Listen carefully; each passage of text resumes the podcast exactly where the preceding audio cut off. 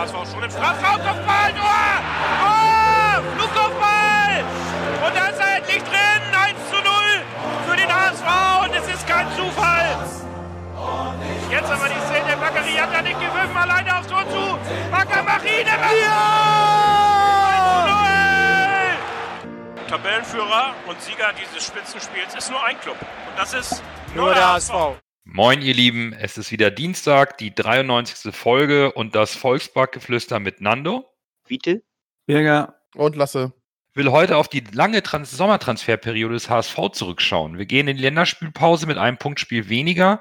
Es gab leider zwei positive Corona-Tests, Vortests bei unserem Gegner Aue letzte, fürs letzte Wochenende, die sich glücklicherweise im Nachtest nicht bestätigt haben, aber das Spiel wurde äh, abgesagt, ist ausgefallen, muss nachgeholt werden. Also heute keine sportliche Analyse des letzten Spiels, dafür aber den langen Transfersommer und Herbst können wir in Ruhe mal besprechen und uns an einer Bewertung versuchen der getanen Arbeit unserer sportlich Verantwortlichen. Nando, darf ich noch kurz was zu den Tests sagen? Weil das äh, viele nicht so richtig begriffen haben, äh, wie das wirklich gelaufen ist. Erzgebirge Aue hat, bevor sie losgefahren sind, äh, bevor sie in den Bus gestiegen sind, haben die äh, jeder noch Test abgegeben. Und als sie dann in Hamburg angekommen waren, waren zwei nicht positiv, sondern die waren indifferent. Das heißt also, die waren äh, so, so nicht ganz eindeutig. Und ein nicht ganz eindeutiger Test gilt in diesem Fall als äh, von, von dem ganzen Verfahren her als positiv, wird aber grundsätzlich nachgetestet. Das ist auch bei jeder Privatperson, die so einen Test äh, gemacht kriegt und, und so ein Ergebnis kriegt. Die sind dann wieder eben äh, gar nicht erst ausgestiegen, sondern die sind dann gleich wieder nach Hause gefahren, als sie den, den, äh, das Ergebnis gehört haben. Also sind umgedreht auf der Autobahn im Grunde genommen, äh, oder die waren schon in Hamburg, aber, aber noch nicht im Hotel, äh, sind dann sofort wieder umgedreht und sind zu Hause nochmal getestet worden. Und dabei ist dann rausgekommen, nee, die waren auch clean. Also äh, das war kein falsch positiver Test, wie manche Leute sagen. Also ich habe ja die, die, die, die tollsten Dinger da gehört und, und äh, dass man äh, deswegen da auf wieder auf dieses ganze Testen und Hü und Hot und so drauf rumhackt und dass das alles keinen Wert hat und dass es alles unzuverlässig ist. Nein, dies ist zuverlässig. Das ist eben äh, vom, von der Auswertung her ein Grenzfall gewesen, äh, so, so nicht eindeutig. Und dann geht man auf Nummer sicher, behandelt erstmal alles so, als wäre das ein positiver Test. Ist ja auch korrekt so. Stell dir mal vor, der fährt positiv dahin Genau. und steckt Ja. dann den kompletten HSV an oder die Spieler, die auf dem Feld sind. Ja, es geht ja erstmal um die Spieler, die mit ihm im Bus sind. Ne? Ja, ja. Die sind ja direkt auf, auf dem engsten Raum da im Bus und, und seine Mannschaftskameraden und, und so weiter und so. Die sind ja die ersten Opfer denn in dem Fall. Der, der Weg ist hundertprozentig korrekt. äh, Das ist alles korrekt gelaufen. Es gibt sehr wenige falsch positive Tests.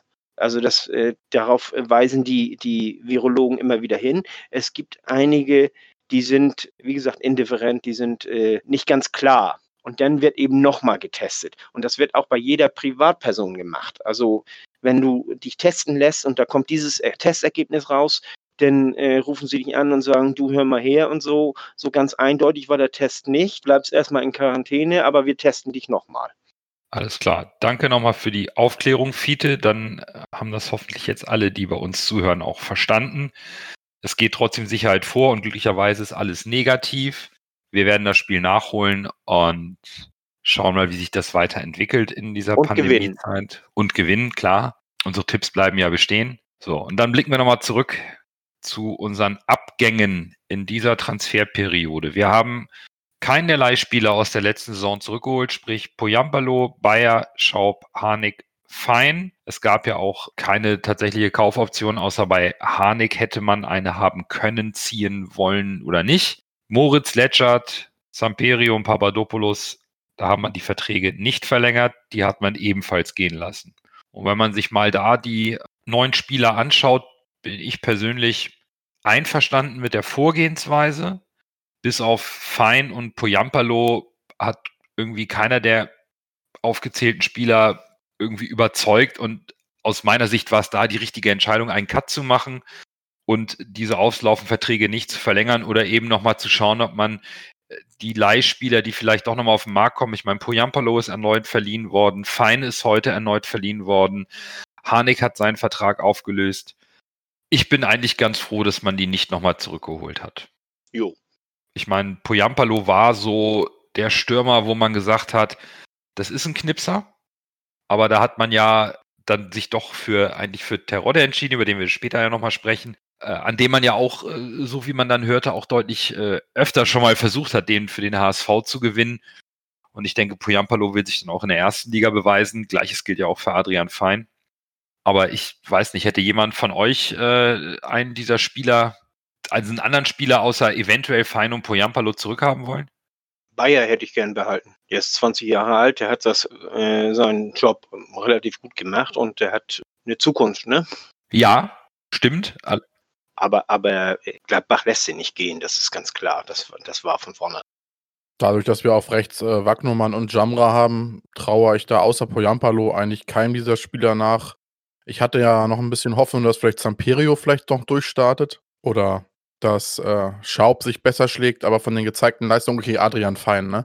Der hat am Ende natürlich auch abgebaut. Weiß man jetzt nicht, wie es wäre, neue Saison, neues Glück, aber der geht jetzt zu PSW Eindhoven, kann da zeigen, was er, was er kann bei einer Top-Mannschaft in Holland in der ersten Liga finde ich gut. Kann, äh, gönne ich ihm. Ich hoffe auch, dass er seinen Durchbruch schafft, weil das ist so ein Spieler, den gucke ich gerne zu. Der soll gerne seinen weiteren Weg machen, oder damit wir ansagen können, hier hat er alles beim HSV gelernt, ne? Aber äh, ansonsten Poyampalo und Fein Hätte ich vielleicht noch gerne länger beim HSV gesehen, aber wir wissen ja genau, wie das war mit der Ablöse für Poyampalo, was da gefordert wurde, was wir auch schon in anderen Zügen mitbekommen haben beim HSV. Also uns quasi auch von vereinsten Menschen bestätigt wurde, dass die Ablöse da etwas utopisch war, die Leverkusen gefordert hat. Äh, jetzt hat Union Berlin ihn ja ausgeliehen. Mal gucken, was er in der Bundesliga reißt. Das würde mich wirklich interessieren. Ja, und Coach taktisch haben wir da auch jetzt nichts verloren an Spielern, die wir jetzt nicht mehr haben, oder? Das ist jetzt eine Frage, die du jetzt einfach so aus dem Ärmel ziehst. Ja, genau. Äh. Dafür, bist, dafür hast du eine B-Lizenz, um genau solche Fragen aus dem Ärmel zu beantworten.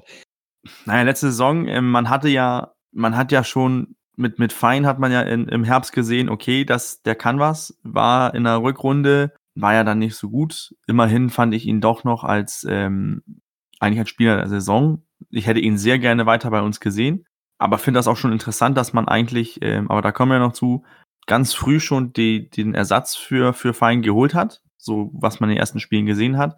Harnik wurde nie glücklich, passte, das passte einfach nicht. Schaub hatte man ja auch Riesenerwartungen, aber Schaub machte, der Transfer machte irgendwie plötzlich dieses, ähm, diesen Eindruck, als sei es so ein bisschen so, so, so, so ein ähm, Football Manager Transfer. Da hast du die Möglichkeit, den Spieler zu holen, dann holst du den Spieler, ohne dass es je gut geworden ist.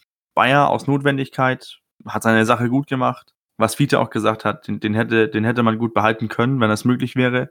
Ja, Poyampalo natürlich, ähm, Goalgetter, aber jetzt haben wir Terodde und müssen, ich glaube, die tun sich da in der zweiten Liga eigentlich gar nicht so, so viel. Ich bin auch mit dem jetzigen Kader zufrieden. Letschert hätte, hatte was vom Typ, äh, fand ich ihn eigentlich ganz gut, bis auf diese Gerüchte, dass er jetzt plötzlich ähm, Neo, Neonazi war oder irgend so eine rechtsradikale Partei aus Holland mag. Dann finde ich das okay, dass man sagt, ey, da trennen wir uns vom Spieler. Ähm, Moritz ist auch nie das geworden, was, was hätte sein können. Vielleicht auf jeden Fall nicht auf dem Platz. Außerhalb des Platzes schien er ja ganz beliebt, aber so richtige Leistung hat er ja nur ein, zweimal gezeigt. Samperio wurde auch nichts. Ich bin, ich glaube, seine, seine vielen Verletzungen und seine Knie, ich glaube, das, das hemmt ihn jetzt auch, auch von der, von der Mentale her, ähm, dass er, dass er sich nicht mehr so reinhängt. Papadopoulos, in den, die Zeit ist abgelaufen für so einen Spielertyp. Ob, also, der sich so reinhängt, der so reingrätscht. Es gibt ja dieses äh, Zitat von Maldini damals, der das gesagt hat, als sobald ich die Grätsche auspacken muss, weiß ich, dass ich einen Fehler gemacht habe. Ich glaube, bei Papadopoulos ist es eher rum, dass äh, wenn ich die Grätsche nicht machen muss, habe ich einen Fehler gemacht. Hm. Also für mich kein Problem, dass der Spieler nicht mehr da ist. Wenn du den bei Instagram und so verfolgst und siehst, was der so da raushaut mit Bif Griechenbuffet essen und Wodka trinken und so, ich glaube, der hat auch gar keinen Bock mehr, Fußballprofi zu sein. Ja, das muss man, man, man muss es auch irgendwie so ein bisschen verstehen. Ne? Der ist als 16-Jähriger hat er sein erstes Profispiel ja, klar. 15-Jährige. Äh, 15-Jähriger sogar und, und hat so viele Spiele, so viele Verletzungen auch durchgemacht. Irgendwann immer sich zurückkämpfen. Ich, ich, ich kann es auch so ein bisschen nachvollziehen, wieso man da nicht mehr will. Aber der geht bestimmt jetzt irgendwann nach, nach Russland oder nach Katar, wenn, wenn da irgendein Verein ihn möchte und, und holt sich da den letzten großen Vertrag. Ja, wie gesagt, er ist ja äh, der einzige von denen, die uns verlassen haben, der noch keinen Verein hat. Ne? Sagt auch was aus. Ich kann mir nicht vorstellen, bei dem Lebensstil, den er jetzt führt, dass der noch einen Verein findet, ehrlich gesagt. Auch irgend, irgendwer wird, wird ihn schon nehmen. Guck doch Johann Giroud. Ist ja auch nicht unsere Sorge, aber ähm, klar, ich glaube, wir sind uns einig, ähm, Bayer hatte Potenzial, wobei unsere rechte Außenverteidigerseite gut besetzt ist, aber Bayer war auch flexibel einsetzbar, Innenverteidiger, vielleicht sogar auf der 6. Poyampalo, da haben wir jetzt jemand anders, über den wir später nochmal bei den Zugängen sprechen. Und David Bates, kam zurück von einer unglücklichen Laie in England und wurde jetzt erneut verliehen nach Belgien zu Cercle Brügge. Ich denke mal, David Bates wird beim HSV auch keine Zukunft haben. Entweder kriegt man den nochmal verkauft für kleines Geld oder da wird auch der Vertrag auslaufen. Ich denke nicht, dass wir den nochmal im Volkspark auf dem Platz sehen werden für den HSV, oder? Kann ich mir nicht vorstellen. Aber ich hätte es spannend gefunden, den mal zu testen in den Testspielen. Ich meine, der hat bei, äh, wo er jetzt hingewechselt war, bei Sheffield, hat da, glaube ich, ein Pokalspiel gemacht oder so. Und das waren seine kompletten Einsätze. Von daher, man kann ihn ja schlecht beurteilen. Ne? Training haben wir nicht gesehen bei Sheffield. Spielpraxis hat er nicht bekommen. Gut, meistens gibt es einen Grund, warum die Spieler dann nicht im Spiel eingesetzt werden. Aber ich hätte es spannend gefunden, den nochmal einzusetzen, weil da haben sich ja die Geister auch immer so geschieden. Die einen haben gesagt, Ginger Ramos. Und einige haben sogar mal gesagt, er hat sogar mal ab und zu ein paar nette Pässe nach vorne geschlagen. Und zweikampfstark und kopfballstark war er auf jeden Fall. Von daher, also das hätte mich ge hätte ich spannend gefunden, wenn man den in der Vorbereitung vielleicht nochmal getestet hätte. Gut, wir haben jetzt gute Innenverteidiger, die wahrscheinlich auch eine Stufe über ihm sind, würde ich behaupten. Aber mich hätte es interessiert, ob was der nochmal gerissen hätte in der Vorbereitung. Aber klar, kann ich verstehen, dass der jetzt äh, in den Planungen keine Rolle spielt. Ja, also ich denke auch nicht so, wie der jetzt hin und her geschoben wurde, permanent beim HSV, den will man hier halt nicht mehr. Ist dann halt so. Und äh, spannend war jetzt kurzfristig sicherlich die Laie von Opoku nach Regensburg in Liga 2. Letztes Jahr Rostock Liga 3, nun eine Laie in die zweite Liga, eine Liga hoch. Da bin ich persönlich auf der einen Seite sehr angetan und hoffe so ein bisschen auf den Winsheimer Effekt bei Opoku der in einer, ähm, da scheint der Ligenunterschied ja doch ein bisschen signifikant zu sein. Ein, ein Opoku hat in, in Rostock in der dritten Liga sehr starke Spiele gemacht, auch gute Zahlen aufgelegt, wenn man jetzt mal die Statistik anguckt, hat viel gespielt, reichte aber nicht, um sich beim HSV aufzudrängen, wogegen ein Winzer mal mit nicht ganz so guten Zahlen in der zweiten Liga, aber mit einem mit einer ganz anderen Ausstrahlung, mit ganz anderer Qualität in, dieser, in der Sommerpause sich gezeigt hat, in der Vorbereitung. Und da hoffe ich, dass Upoku viel spielt und eben diese Zweitliga-Härte mal bekommt, die, die dann vielleicht doch äh, eine größere Diskrepanz ist zwischen dritter und zweiter Liga. Zumindest erhoffe ich mir das von der Laie. Auf der anderen Seite finde ich es eben auch schade, dass der Junge sich nicht schon diesen Sommer bei uns zu einer ernsthaften Alternative im Kader äh, durchsetzen konnte ich glaube, da hängt auch viel äh, dran, dass er vom Typ her wie Jatta ist ungefähr, so ein, so ein schneller Stürmer, dass das nicht unbedingt die Art Stürmer ist, die äh, June sucht. Ich glaube, er, er, ist ein bisschen Opfer der, der Taktik. Und wir haben mit Jatta haben wir und, und teilweise auch mit Narei äh, diesen Typ Spieler im Kader.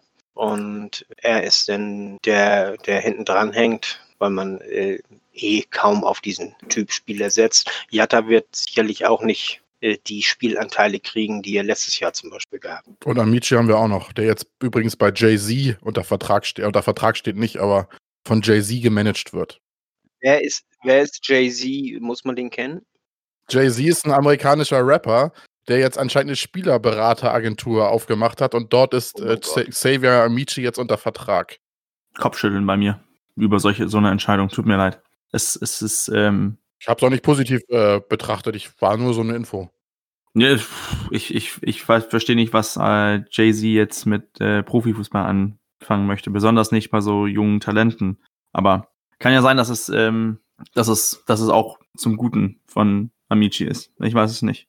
Über Upoku, ähm, ich glaube, es hat, es ist schon ein Unterschied, dass man mit den Zugängen, mit, mit, den, mit den Transferfenster, was wir jetzt äh, bei uns hatten beim HSV, da will man ganz, ganz deutlich oben mitspielen. Und ich glaube, da ist es schwieriger für einen Aaron Opoku, Spielpraxis zu bekommen, ordentliche Spielzeit. Und das bekommt er jetzt bei Jan Regensburg, wo er ein bisschen befreiter spielen kann, weil die Erwartung und der Druck nicht so groß ist wie, wie bei uns.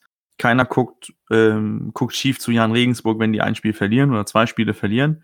Verlieren wir zwei Spiele, dann ist schon ganz groß Krise. Und ich glaube, den, den Druck, das wird ihnen mal gut tun. Festspielen auf, auf äh, Zweitliganiveau. Ich glaube, das ist, das ist das Richtige für ihn, solange er seine Einsatzzeiten bekommt. Man hat ja auch gesehen, man sieht das ja jetzt auch mit Winsheimer, wie das ein Spieler beflügeln kann, wenn er ein, ein gutes Jahr hat. Und ich glaube, Regensburg ist da eigentlich eine ganz gute Adresse. Um ganz kurz nochmal auf äh, Rock Nation und die Berateragentur von Jay-Z zu kommen, da sind auch Axel Witzel, ähm, Romelu Lukaku, Jordan Lukaku, Kevin De Bruyne, Marcus Rashford unter Vertrag. Das scheint nicht nur ganz ein Witz zu sein, aber ähm, klar, warum auch immer jetzt Amici da dahin muss, äh, vielleicht hilft es ein bisschen beim Marketing, aber der große sportliche Wert im Fußball ist sicherlich in Frage zu stellen. Die anderen großen klangvollen Namen werden sicherlich mehr dann über für Werbung und nicht unbedingt für Karriereplanung in Sachen Sport sein. Aber da mag ich mich irren.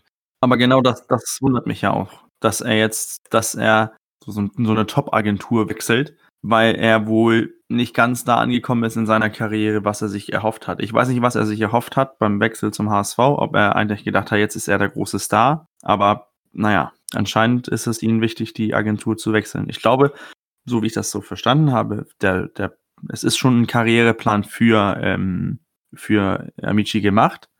Da muss er sich dran halten. Er muss halt diese Geduld haben. Aber es ist schwierig für einen Spieler, wenn er von Arsenal kommt als großes Talent, wird dann bei uns als großer Transfer vorgestellt und sitzt dann erstmal ein ganzes Jahr außen vor. Gut, sprechen wir nachher nochmal vielleicht über den aktuellen Kader. Amici ist ja jetzt erstmal da und bleibt wohingegen wir Berkay Özcan verkauft haben für zweieinhalb Millionen und Pollersbeck für 250.000 Euro. Das sind so die beiden Transfererlöse, die der HSV diesen Sommer gemacht hat, nicht zu vergleichen mit dem letzten Sommer, gar keine Frage. Bei Özcan persönlich finde ich es ein bisschen schade, dass der hier so untergegangen ist. Es ist ein junger Spieler, der Talent hat, der jetzt auch in der ersten türkischen Liga spielt. Ich, ich finde es schon schade man hat sich sicherlich bei dem Transfer auch was gedacht und bestimmt nicht eineinhalb Jahre später ähm, äh, ein bisschen Geld äh, damit zu verdienen. Ich glaube, eine Million ist es ungefähr plus in der Ablösesumme, die man an Stuttgart bezahlt hat, zu dem, was man jetzt eingenommen hat. Finde ich ein bisschen schade, dass man da überhaupt keinen Plan mehr für Özcan hatte, der wahrscheinlich auch keine Lust mehr hatte nach dem ganzen Hickhack. Die Türken hatten ja eine Kaufoption. Da bin ich jetzt nicht mehr ganz so sicher, ob das nicht eine Nachverhandlung war und die Kaufoption sogar höher war. Aber mag sein. Ja, das, das kann sein, dass, dass die. Dass sie nicht die festgeschriebene, sondern nochmal verhandelt haben. Aber da bin ich mir jetzt auch nicht ganz sicher. Aber ja, die hatten eine Kaufoption. In Summe finde ich es trotzdem schade, weil ein 22-jähriger ja. talentierter Spieler wechselt beim HSV, nachdem das irgendwie alles ein bisschen unglücklich auch mit Trainerwechsel gelaufen ist. Ist schon schade. Pollersbeck ist für mich für 250.000 Euro, das ist brutal. Also da haben wir über, über, über drei Millionen verbrannt und das finde ich schon richtig bitter. Also 250.000 Euro für einen Keeper, für den wir mal dreieinhalb Millionen bezahlt haben. Das, äh, da hat sich aber keiner mit Ruhm bekleckert. Auch Pollersbeck mit Sicherheit nicht. Aber der HSV hat da das wenige Geld, was sie eh haben, schon gut in Sand gesetzt. Ja, 250.000 Euro für einen deutschen U21 Europameister-Keeper ist ein Schnapper für Lyon.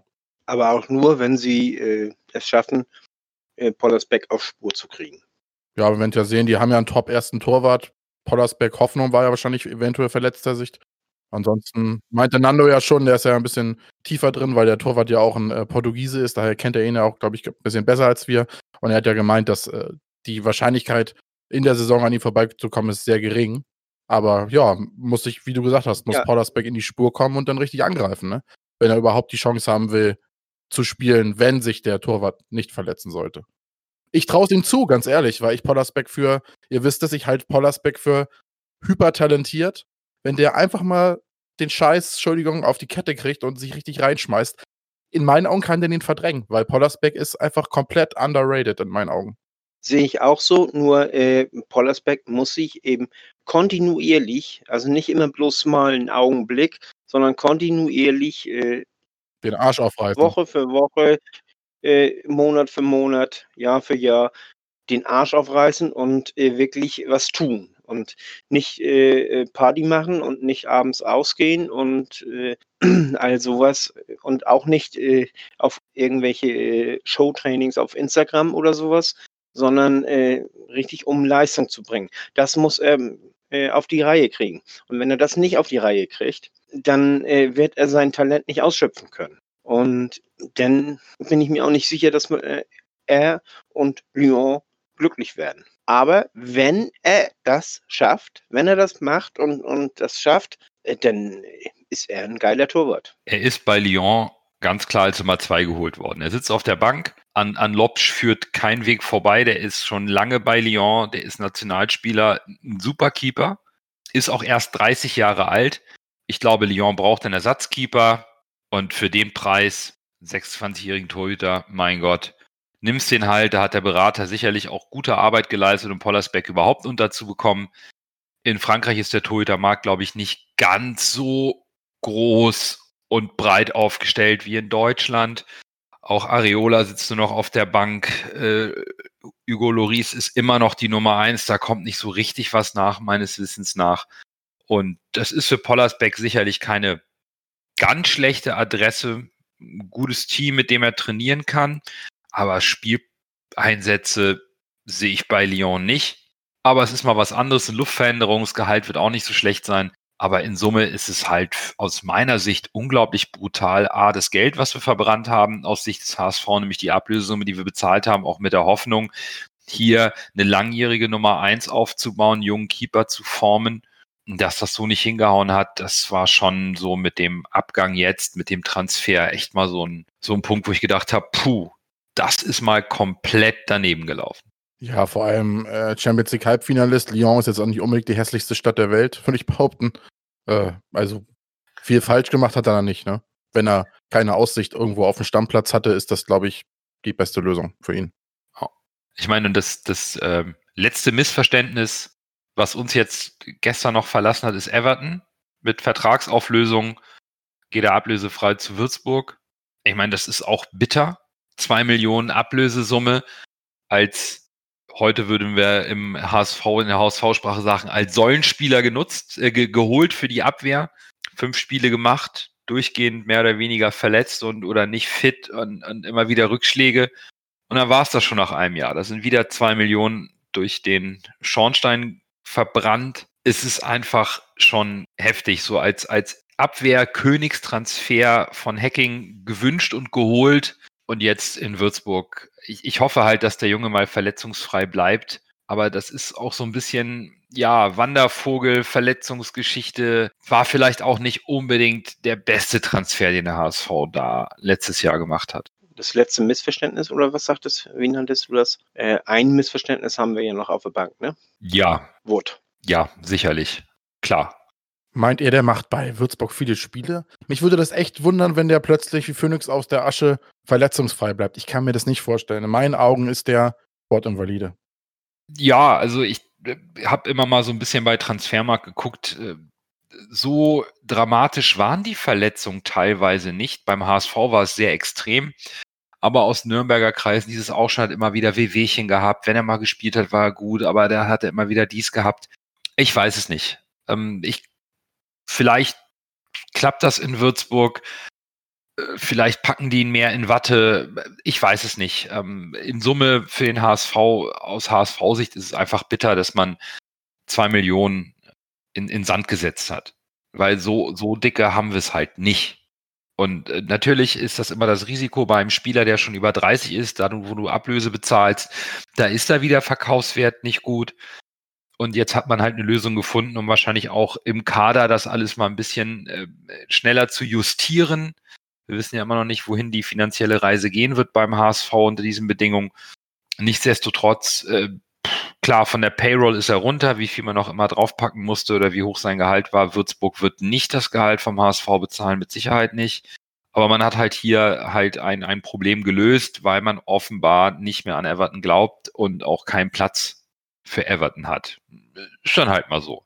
Ist dann vielleicht auch eine klare Ansage, dass man da Jonas David dann doch äh, mehr an die Mannschaft ranbringen will. Und vor allen Dingen, äh, er belegt ja einen Platz im Lazarett, ne? Ja, korrekt. Denn er ist ja nur verletzt. Ja, und in Summe haben wir dann in diesem Sommer 2,75 Millionen, wie gesagt, Ablösesummen abgelesen, jetzt mal von transfermarkt.de eingenommen. Und damit äh, sind wir einkaufen gegangen. Mit dem Geld, was wir da generiert haben. Wow. Ja, das äh, klingt jetzt erstmal so äh, huch. Klingt wie ein typischer Zweitligist, nimmt irgendwie zwei bis drei Millionen ein und damit geht er auch einkaufen.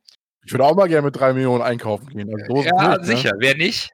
Aber der HSV hat ja äh, zumindest erstmal rein finanziell ganz clever gelöst. Fangen wir an. Amadou Onana geholt, schon äh, frühzeitig ablösefrei aus Hoffenheims U19. Und irgendwie, wer auch immer die Sechser scoutet, diese jungen Unbekannten, der hat da ein Händchen. Nach Mangala und nach Adrian Fein ist auch Onana hier die Überraschung, stand jetzt. Richtig schön, das gefällt mir. Das ist so ein Transfer, Name nicht bekannt, hat keiner auf dem Schirm, kostet nichts, kommt ablösefrei und kann Fußball spielen und ist sofort einsatzfähig in der Liga und kann da Leistung bringen und mithalten. Das ist ein Transfer, wo ich sage, so stelle ich mir das vor. Äh, Der kann ja nicht nur Fußball spielen, sondern äh, obwohl er erst, äh, ich glaube inzwischen ist er 19, äh, obwohl er erst 19 ist, kann er ja auch gegenhalten. Da haben ja viele junge Spieler, weil die noch nicht den Körper haben, äh, Probleme mit. Aber er kann das. Also das, äh, das finde ich auch äh, bemerkenswert. Der HSV hat ja irgendwie schon aus Tradition immer gute Sechser, ne? David Jarolim, dann hatten wir De Jong, dann hatten wir Kompanie, das war ja so ein Hybrid zwischen Innenverteidiger und Sechser. Äh, Badei konnte man vielleicht auch noch als Sechser zählen. Da hatten wir ja schon, da haben wir schon ein Händchen. Und in letzter Zeit, wie gesagt, seit, seitdem wir zweite Liga zu spielen, haben wir, wie Nando eben schon gesagt hier Mangala und Fein und jetzt Onana. Pff, Das ist schon, äh, da sind wir irgendwie eine Bank auf der Position, gute junge Leute zu holen. Und Onana ist Wahnsinn. Also was der für ein Potenzial hat. Man darf da immer nicht zu früh, zu doll abheben. Ich muss mich da selbst auch mal wieder ein bisschen auf die Erde holen. Ah, Onana hat ein brutales Potenzial. Also Und das Schöne ist, der gehört uns. Der ist nicht geliehen, der steht bei uns unter Vertrag. Das ist mal etwas, was man auch nochmal hervorheben muss. Der ist nicht geliehen. Nein, den haben wir fest verpflichtet. Der hat eingeschlagen und hat äh, seinen Kaderplatz mehr als verdient und gehört zum erweiterten Stamm. Wir wissen ja noch nicht genau, ob und wie er immer spielen wird, aber Stand jetzt ist er drin im Team, hat Potenzial und ist ein Transfer, wo ich sage, das ist eine glatte Eins. Genau solche Spieler, die müssen wir uns ziehen und da haben wir auch nicht immer das richtige Händchen gehabt mit den ablösefreien jungen Spielern, die so auf dem Sprung in den Profibereich waren. Bei Onana hat es jetzt mal gepasst. Wenn der Junge gesund bleibt und weiter an sich arbeitet, da bin ich ganz bei dir, Lasse, werden wir sehr, sehr viel Freude an der Entwicklung dieses Spielers haben. Das, das glaube ich schon. Da, da, der hat, zeigt Anlagen, die auf jeden Fall mehr als brauchbar sind, um ein guter, guter Fußballspieler zu, zu werden in, in, in, im Reifeprozess. Also mein Trikotflock auf dem neuen Auswärtstrikot ist schon vergeben. Was sagt ihr eigentlich zum neuen Trikot? Äh, zum Auswärtstrikot. Ich finde es ja wirklich richtig schön.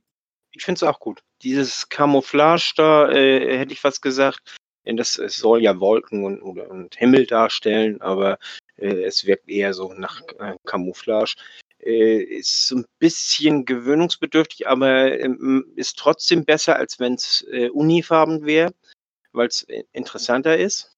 Und äh, dieses äh, Orange, ich glaube, das ist das gleiche, wenn ich, äh, zumindest wenn ich die Fotos sehe, das gleiche, das wir damals auf den schwarzen Trikots auch hatten.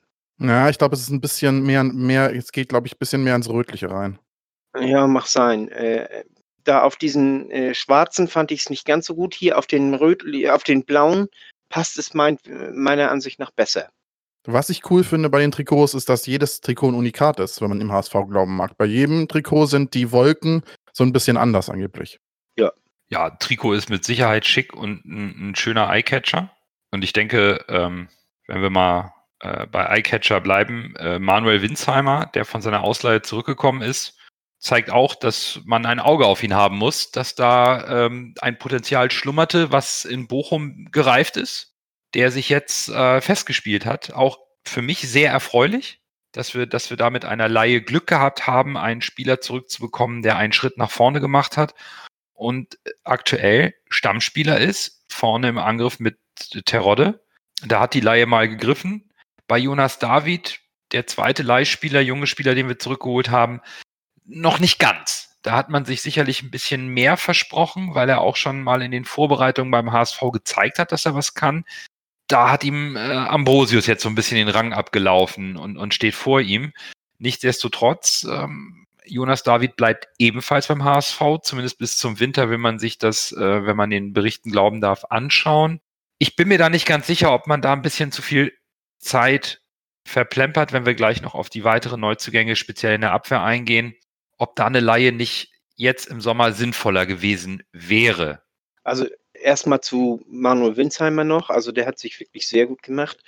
Ähm, als er nach Bochum kam, da war ich sehr skeptisch, weil er zu Anfang auch bloß äh, nur Kurzeinsätze hatte.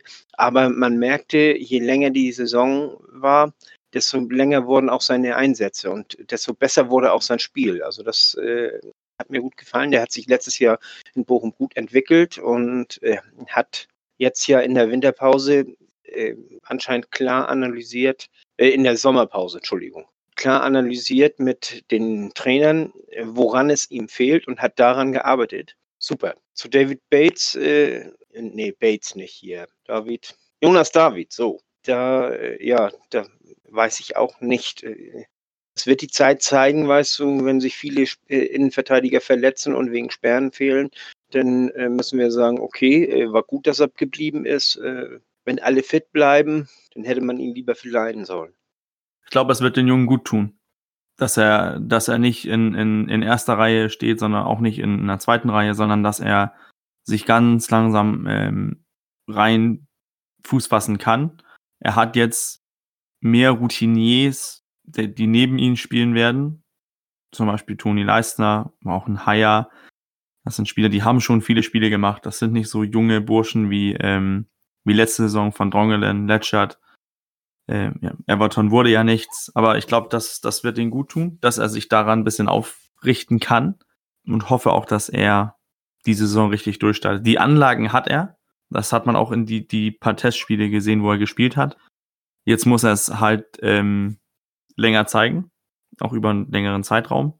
Und ja, dasselbe gilt ja auch für Manuel Winsheimer.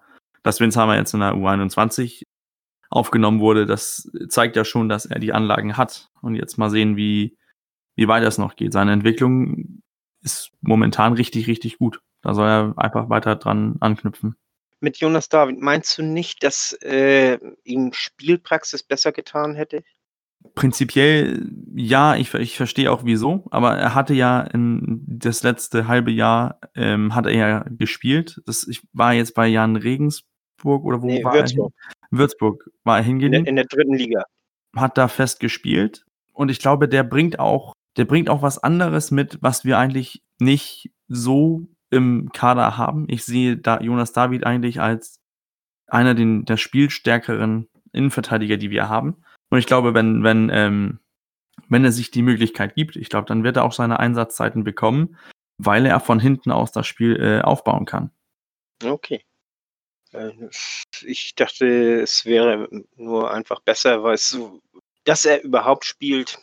So wie, wie äh, bei Opoku äh, jetzt eine Zweitligaleihe dazu irgendwo äh, in einem Verein wie ja, wie Bochum zum Beispiel oder sowas äh, oder, oder äh, Sandhausen oder weiß der Geier was. Und ich würde unter den beiden jetzt ähm, auch einen ganz klaren Unterschied sehen, denn Opoku ist, ist Offensivspieler.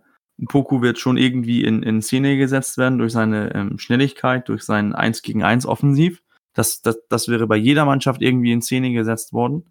Ähm, Jonas David würde er jetzt zu einem ähm, Club im unteren im letzten oder im unteren Ta Tabellendrittel wechseln, würde das Abwehrspiel mehr auf, auf Duell, mehr auf, auf Wegbolzen so ausgelegt werden.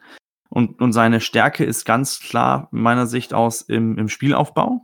Und das kann er besser bei uns entwickeln und einsetzen, als er es bei, ohne jetzt jemanden zu nahe zu treten, äh, bei Karlsruhe oder äh, Würzburger Kickers oder was auch immer. Okay, äh, so habe ich das noch gar nicht gesehen, muss ich ganz ehrlich sagen.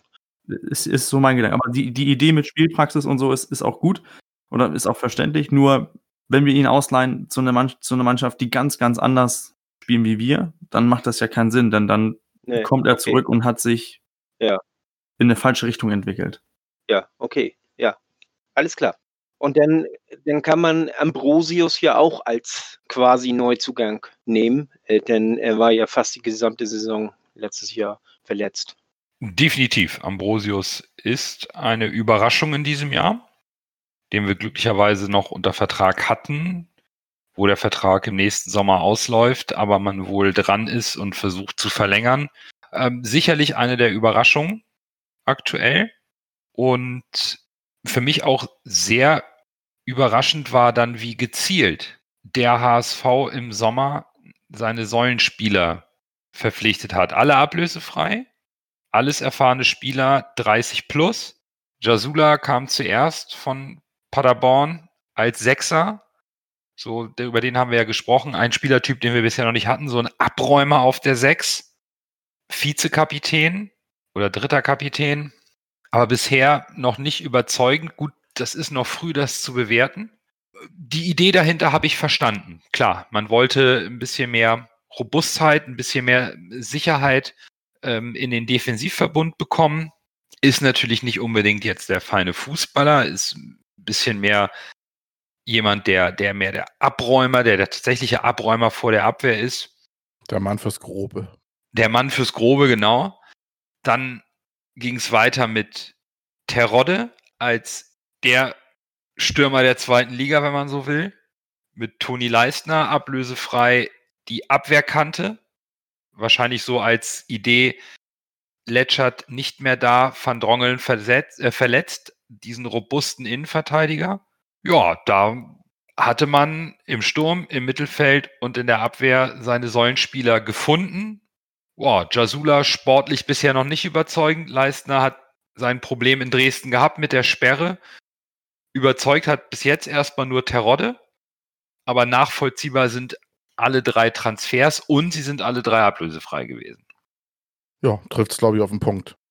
Also find erstmal ablösefrei solche guten Spieler und lotst sie dann zum HSV. War schon gut. Das ist, das ist wirklich gut. Also ich weiß, äh, Viele regen sich drüber auf, äh, ja, diese alten Leute und, und alte Spieler, wir wollten doch auf Jugend setzen und all sowas. Wer unseren Podcast äh, verfolgt hat, der weiß, dass ich schon länger äh, von diesem reinen Jugendwahn abrate und, und ich freue mich richtig auf diese Transferpolitik, äh, dass man versucht, Spieler zu holen, an denen sich die anderen aufrichten können, an denen die anderen wachsen können. Äh, man, man versucht, eine Achse aus erfahrenen Spielern zu holen. Nicht bloß mal einen oder so, sondern richtig eine komplette Achse aus erfahrenen Spielern, die auch allesamt, äh, und da zählt Jasula auch dazu, einen hervorragenden Charakter haben, die intensiv trainieren, die äh, gehören alle zu denen, die, die wirklich äh, sehr trainingsfleißig sind und äh, die ein richtig gesundes Selbstbewusstsein auch mitnehmen, äh, ein, ein gutes äh, Standing haben in der Mannschaft. Das zeigt, äh, dass man sich ganz gezielt Gedanken gemacht hat. Man hat diese Spieler nicht rein aus, rein aus Zufall geholt oder so, weil sie gerade irgendwie auf dem Markt waren oder irgendwas, sondern man hat ganz gezielt nach diesen Typen gesucht. Bei Yasula muss ich sagen, äh, dass er nicht das Technikmonster ist und so, das äh, war ja klar.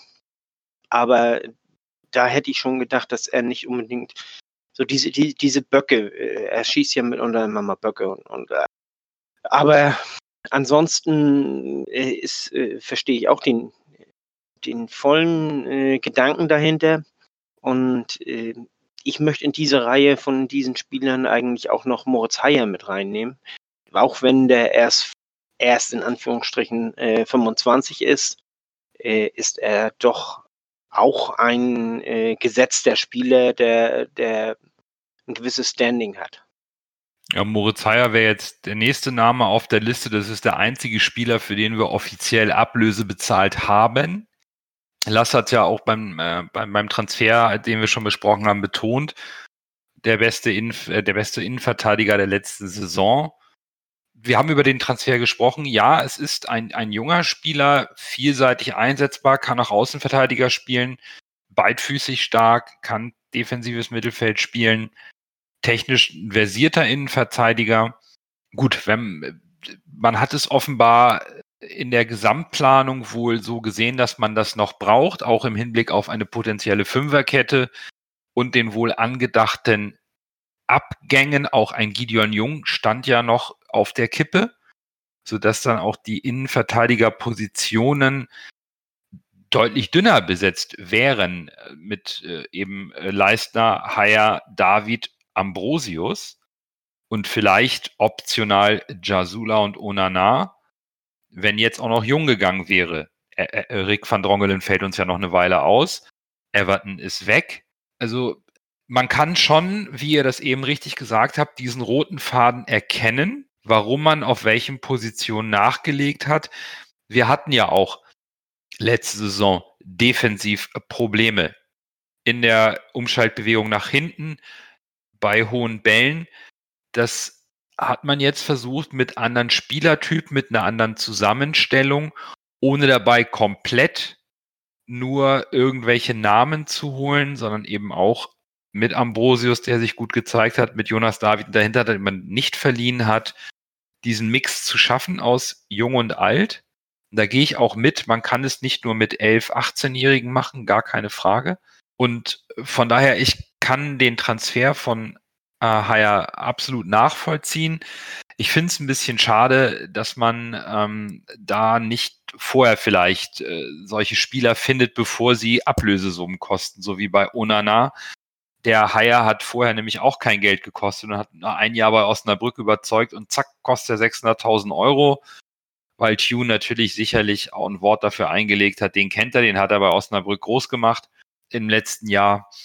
Ja, es ist eine feine Sache gar, gar keine Frage. Und ähm, in Summe, wenn das die einzige Ablöse ist, die wir bezahlen, kann man schon damit leben, wenn man damit die Kaderstruktur festigen kann. Ich will noch mal was zum Alter sagen. Und zwar, wir haben es ja eben gesagt, der HSV hat letzte Saison zum Ende der Saison Muffensausen bekommen, wackelige Beine und hat am Ende dann auf Deutsch gesagt verkackt, kann man sagen. Ich meine, dann hat der HSV die Situation analysiert und Bolt und gesagt, was können wir jetzt ändern? Und dann ist natürlich die logische Schlussfolgerung, wir brauchen Erfahrung, wir brauchen Leute, die die Situation vielleicht schon mal erlebt haben oder die jungen Spieler vielleicht ein bisschen stützen können. Und dann ist logisch, dass man eher erfahrene Spieler holt, die dann den Jungen auch mal unter den Arm greifen und sagen, hier Jungs, äh, cool bleiben, ist alles nur Fußball, wir kriegen das schon hin. Da holst du ja keine 19-, 20-Jährigen, die dann die restlichen Spieler hochziehen sollen. Also ich finde, das alles hat Hand und Fuß. Klar kann man sagen, dass der Jugendwahn die Schiene kannst du jetzt nicht mehr hundertprozentig glaubwürdig fahren. Aber äh, das hat schon im Zuge der letztjährigen Saison hat das schon alles Hand und Fuß, was der HSV da tut. Und wenn man jetzt sich das Durchschnittsalter anguckt, auf Transfermarkt habe ich jetzt mal die Zahlen geguckt, hatte letztes Jahr der HSV bei 33 Spielern im Kader ein Durchschnittsalter von 23,88 Jahren und dieses Jahr bei 25 Spielern im Kader 25,52 Jahre. Ist jetzt auch keine Altherrenmannschaft. Okay, bei mir steht äh, für die Saison 26,1. Ich bin gerade auch auf der Seite. Ja, das habe ich auf einer anderen Seite auch gesehen irgendwie. Aber 25, 26 ist okay. Ist in der zweiten Liga äh, noch in den Top 6, was die Erfahrung angeht. Klar, äh, wir haben ein paar ältere Spieler, die reißen es auch ein bisschen hoch. Wir haben aber viele Spieler im, im, im Bereich 20, Mitte 20, wo das ein oder andere sicherlich noch geht. Und äh, der letzte Transfer, der jetzt noch getätigt wurde, und ich glaube, das ist einer, der ist interessant, ist diskutabel, ist Sven Ulreich von Bayern München, offiziell ablösefrei, Dreijahresvertrag. Der kommt nicht für die Auswechselbank, der kommt als Nummer eins. Und damit sägen wir im Grunde den zweiten Keeper im Kader gleich mit ab. Nach Pollersbeck, Daniel Heuer Fernandes ist damit auch marktwerttechnisch auch verbrannt. Und ich habe es nicht verstanden, warum man so rumgeeiert hat und den jetzt als Nummer zwei oder Nummer drei noch im Kader behält. Finde ich ein bisschen schwierig. Ich, diese Saison fand ich Daniel Heuer Fernandes unter, der, unter dem Druck, unter, äh, unter dem er stand, ohne das hundertprozentige, vollständige Vertrauen für eine ganze Saison, hat er eigentlich angefangen, die Leistung zu zeigen, die man sich von ihm versprochen hat. Ulreich wird jetzt auch nicht der günstigste Spieler im Kader sein, kommt klar als Nummer eins. Sägst du mal eben in einer Sommerpause oder in einer Transferperiode deine beiden Keeper ab? Finde ich schon, puh, hätte man das nicht früher geschickter lösen müssen. Auch mit Daniel Heuer Fernandes, weil für die Bank, wozu, wenn du Mickel hast? Ich glaube, Sven Ulreich ist nur gekommen, weil es plötzlich eine Möglichkeit war. Man hat sich, es ist ja nicht neu, dass der HSV einen neuen Keeper wollte. Auch, auch als Pollersbeck da war, man war sich nicht sicher, wer ist jetzt die Nummer eins. Ähm, das Vertrauen in Daniel Heuer Fernandes war nicht da, das Vertrauen in Pollersbeck war nicht da. Man hat angefragt, man wollte sich Nübel ausleihen, man wollte anklopfen hier und da.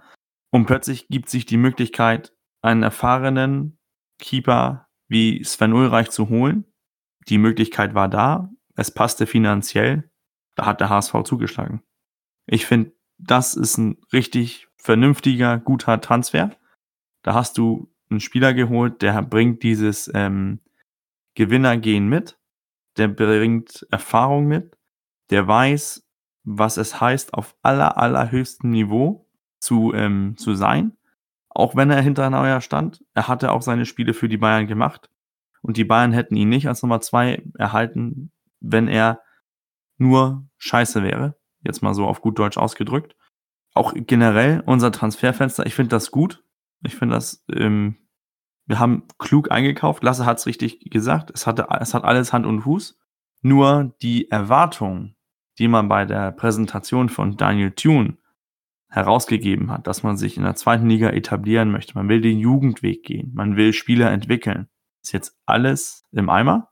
Denn mit diesen Einkäufen, besonders mit Sven Ulreich obendrauf, da ist das jetzt eine Mannschaft, die um den Aufstieg mitspielt und die aufsteigen müsste. Äh, ich würde sogar, ich würde sogar noch draufgehen und sagen, du, du musst. Muss. Das ist eine Mannschaft, die aufsteigen muss. Und das Signal dieser Transfers ist für mich ganz klar. Du musst und du willst und du sollst aufsteigen. Und das ganze Understatement aus dem Sommer war entweder nur blödes Gepoker oder es war ernst gemeint, bis man sich dann der finanziellen Lage mal richtig bewusst wurde und gesehen hat, wir können in der zweiten Liga so überhaupt nicht mehr überleben. Nicht mit den Kaderkosten, nicht mit dem Spieleretat. Also müssen wir aufsteigen. Also tun wir alles, was möglich ist und holen alles, was wir bekommen können, was passt. Wir haben ja jetzt nicht irgendwie 20 Spieler verpflichtet. Wir haben auch nur 600.000 Euro Ablösesumme bezahlt. Aber wir haben ganz gezielt, hat der HSV hier Spieler geholt, die für Qualität stehen und nicht für zweite Liga Neuaufbau. Aus meiner Sicht steht dieser Kader ganz klar für direkten Aufstieg. Und auch wenn das Ziel nicht kommuniziert wird, es wäre peinlich zu sagen, mit dem Kader wollen wir uns in der zweiten Liga etablieren. Das ist für mich, geht das nicht. Nein, du kannst keinen Sven Ulreich vom FC Bayern München holen, der Manuel Neuer in der Zeit, wo Manuel Neuer, by the way, verletzt war, teilweise überragend vertreten hat. Ne? Also der kann schon was. Das ist für mich ein eindeutig ein Top 10 Torwart in Deutschland, wenn der Spielpraxis kriegt. Vor allem, äh, also man hat gesehen, wenn der Spielpraxis hat, ist der richtig gut drauf. Also, das ist für mich wieder so ein Transfer, wo ich sagen muss, in Hinblick auf Heuer Fernandes natürlich blöd für ihn, aber das ist eine ganz, ganz, ganz, ganz andere Liga als Daniel Heuer Fernandes. Jetzt nicht böse gegen mein, ihm gegenüber, aber du kannst Sven Ulreich von seinen Qualitäten nicht mit Daniel Heuer Fernandes vergleichen. Und das war wieder so ein Transfer, wo ich sage, wenn du die Chance hast, musst du es machen und äh, darfst dann nicht nach rechts oder nach links gucken, sondern musst du dann voll draufgehen und sagen, das machen wir jetzt. Weil wenn du eine Qualität, die Chance hast, so einen erfahrenen Spieler, der auch beliebt ist bei den Bayern, der ein Standing hat, der nicht, nicht, nicht der plumpeste Typ ist, sondern der ist ein helles Köpfchen. Der kann auch noch mal ein paar Werte vermitteln und auch ist auch ein Leader-Typ. Also finde ich ihn ein richtig guter Transfer. Vor allem scheinbar ist es ja so, dass er, weil er bei den Bayern ja auch ein, bei den Bayern auch ein gewisses Standing hat, die Bayern ja anscheinend sein Gehalt zu einem großen Teil zahlen. Von daher ist das ein, Das ist Bold Masterclass, überragender Deal in meinen Augen. Das haben sie super ausgehandelt. Natürlich, dementsprechend folgt daraus, der HSV will aufsteigen. Und ich habe so ein bisschen das Gefühl, das kann man jetzt natürlich ein bisschen negativ sehen. Ich glaube, dadurch, dass wir jetzt sehen, dass wir diesen Weg eingeschlagen sind, auch dadurch, was wir auch nochmal wahrscheinlich in irgendeinem der folgenden äh, Folgen diskutieren werden mit unserer Veräußerung des Geländes. Ich glaube, der HSV steht finanziell nicht sonderlich gut da und ist zum Aufsteigen verdammt. Das könnte man aus diesen ganzen Transfers und auch aus dem Ulreich-Transfer äh, im Detail eventuell jetzt auch rauslesen. Ulreich haben wir ja gekriegt. Äh, das ist ja letztendlich kein Geheimnis, äh, weil Nübel hat gesagt, er wollte klar die Nummer zwei sein. Ansonsten würde er gerne verliehen werden. Und das wollten die Bayern nicht. Genau. Und äh, von, der dritten, äh, von der zweiten Mannschaft in der dritten Liga, den jungen Torwart, den wollten sie auch nicht verleihen. Und äh, dann blieb eben nur noch der Abgang von Ulreich übrig, im Grunde genommen um das Ganze zu kitten. Ich glaube auch nicht, dass das äh, so äh, ein Fair Play oder sowas ist, dass man äh, Ulreich da so entgegengekommen ist. Es ist einfach, äh, man hat sich das von den Bayern aus und von Ulreich aus das Ganze zu spät überlegt und da waren die Posten alle schon besetzt. Wir waren eben noch auf der Suche und wir können eben keine Erstliga-Gehälter zahlen. Das ist so. Also in der ersten Liga waren die Plätze alle belegt. Von daher glaube ich nicht, dass man, äh, da so viel Goodwill dahinter steckt, sondern einfach, die sind auch froh, dass sie nicht das ganze Gehalt mehr zahlen müssen. Und nächstes Jahr hätten sie eh keine Ablöse gekriegt. Mit diesem äh, Aufsteigen müssen und äh, oder Ausbildungsverein und so, für mich schließt sich das Ganze nicht aus. Äh, wenn wir eine gute Mannschaft haben, einen guten Stamm haben, dann kannst du da an diesem Stamm immer wieder Spieler ausbilden. Wenn du eine Mannschaft voll mit jungen Leuten hast, die, die haben dann keine Sicherheit, die haben keinen, an dem sie sich mal aufhängen, die, die können auch nicht so leicht mal einen Fehler machen oder so. Äh, die, die äh, haben auch keine Vorbilder. Denn diese Spieler, die wir geholt haben, das sind ja alles Vorbilder auch. Und äh, das äh, da hat man das ist, das finde ich im Grunde genommen das Geilste am Ganzen. Das ist ein Simon Terodde, der ist nicht zufällig äh, so ein guter Mittelstürmer, sondern weil der unheimlich ehrgeizig ist. Und äh, das ist ein Spieler, äh, ein Mitspieler von ihm hat mal gesagt, äh, Simon Terodde, wenn der drei Tore gemacht hat, der will unbedingt noch das vierte, der schaltet nicht ab, der will unbedingt noch das vierte Tor machen. Und auch im Training der, der arbeitet so lange an sich, bis das klappt, was er sich vorgenommen hat. Und äh, der ist unheimlich ehrgeizig. Und das Gleiche, das gilt auch für Ulreich. Das Gleiche gilt auch äh, für Leistner, der auch in, in England erste Zeit äh, Kapitän war. Und beim anderen Trainer, der, der, hat nicht auf ihn gesetzt, da war es was anderes. Aber äh, war Haier nicht auch Captain in Osnabrück? Ich meine ja. Weiß ich jetzt auch nicht. Ich, ich meine das auch, ne? Also das sind alles Spieler, die die Verantwortung tragen können. Und, und, äh, und Jasula war zwar, äh, ich glaube, der war auch Vize-Captain oder irgendwie. Das, ich meine, ich habe ihn auch mal mit Binde laufen sehen in Paderborn.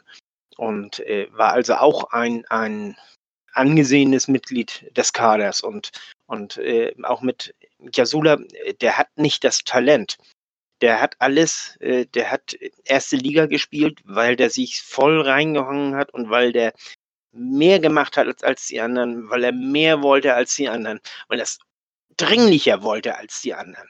Dadurch ist er äh, so weit gekommen. Das ist nicht, weil er das große Talent hat.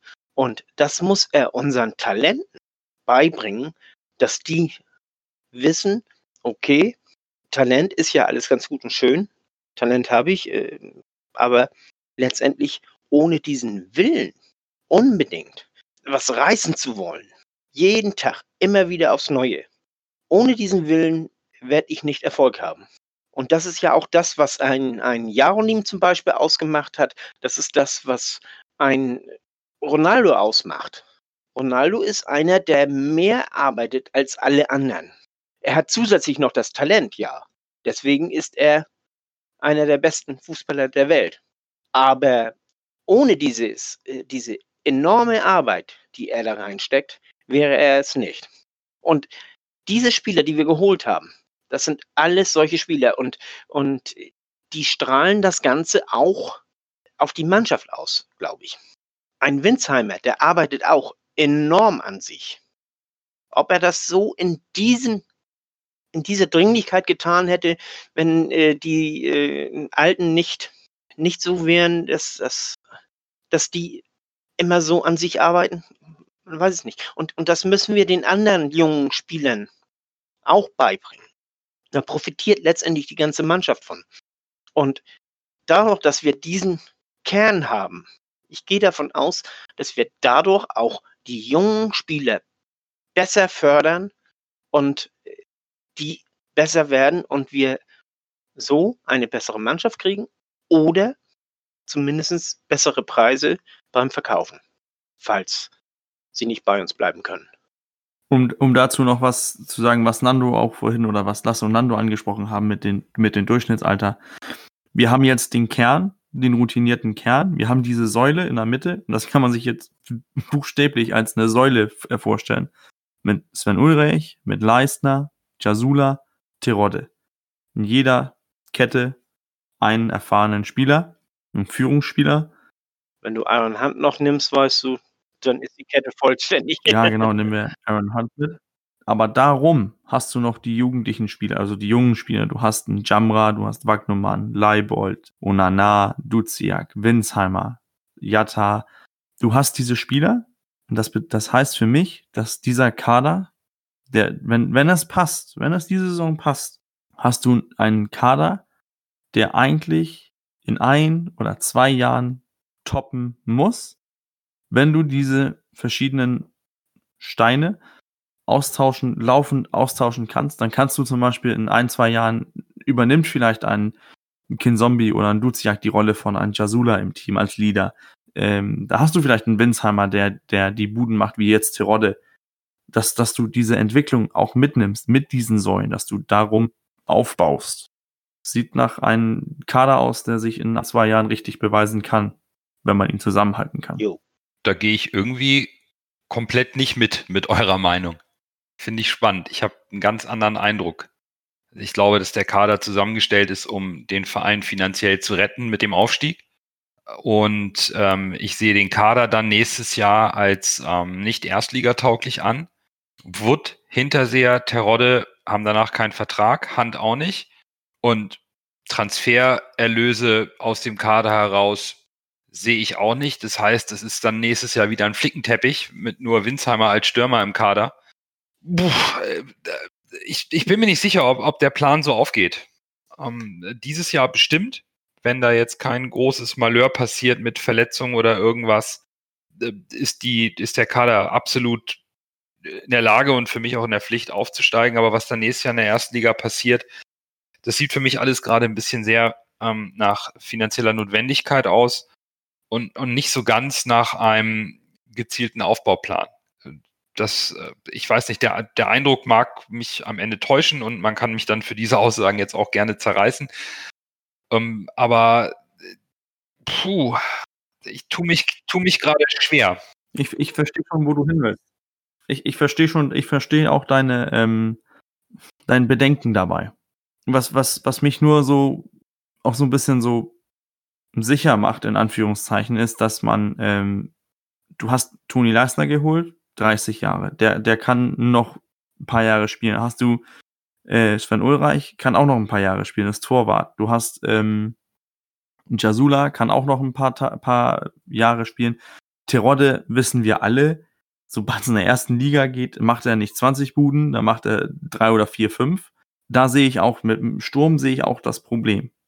Doch sollten wir aufsteigen, haben wir das Gerüst, um darum auch eine Mannschaft zu bauen. Wir haben aber dennoch auch die Erwartung und auch die Erhoffnung, dass ein Winsheimer den nächsten Schritt macht, dass ein Wagnumann den nächsten Schritt macht, dass ein Duziak den nächsten Schritt macht, dass ein Jatta noch einen Schritt macht. Und, und das, das sind natürlich die Risiken, wo ich auch verstehe, dass du sagst, das wird nichts.